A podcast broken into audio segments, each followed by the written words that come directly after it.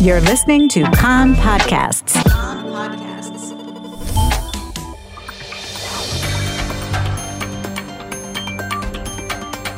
You are listening to the English language news of Kan, the Israeli Public Broadcasting Corporation. Good afternoon. It's 2 p.m. in Israel, Tuesday, June 16th. This is Aryeh O'Sullivan with the top news at this hour. The coronavirus is spreading in Israel.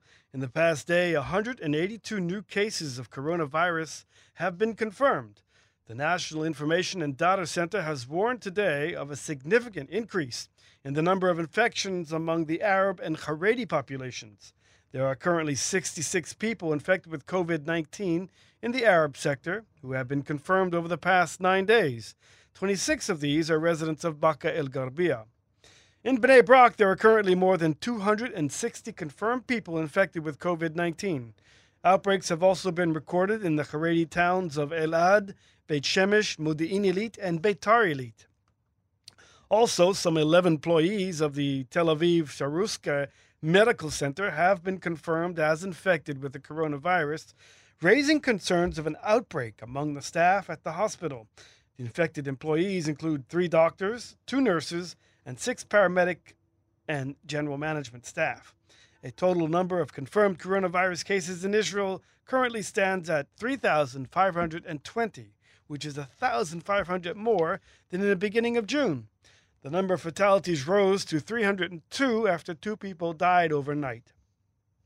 Globally, coronavirus cases have reached over 8 million as the outbreak expands in Latin America. The Knesset last night approved legislation that would give financial incentives to employers who return workers who were put on leave without pay.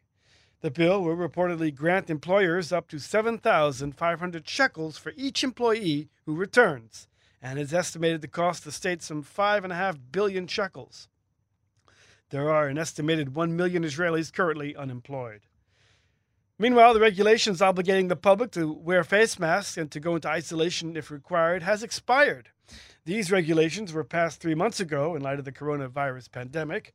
The Knesset is expected to reapprove the regulations either today or tomorrow. In the south, a rocket was fired overnight from Gaza into the Eshkol Regional Council area. It landed in an open field and no red alert sirens were sounded. No damage was caused. It was the first rocket fired from Gaza for over 40 days. In retaliation, an IAF aircraft fired at Hamas terrorist infrastructure, which the military said was used for tunnel activity. IDF tanks also fired at a military outpost belonging to Hamas, the army said. The Knesset plenum last night approved the second and third readings of the so called Norwegian law. The Norwegian law allows for cabinet ministers and deputy ministers to give up their Knesset seats for the next people on the list and to reclaim them if the government term is ended. The Prime Minister of Greece has arrived in Israel today with six other ministers. On the agenda is a renewal of tourism between the two countries following this year's lockdowns, as well as a joint natural gas pipeline between Israel and Europe. The Prime Minister said at a press conference that they have set August 1st as the deadline for opening the skies between Israel, Greece, and Cyprus. Alternate Premier Benny Gantz convened his Blue and White Party faction in the Knesset last night to tone down reports of a coalition crisis with the Likud. He told them that differences of opinion were natural in a coalition government, but to keep it into proportion. Regarding the plans to extend Israeli sovereignty over parts of the West Bank, Gantz said that any decision would be responsible and in coordination with the Washington administration.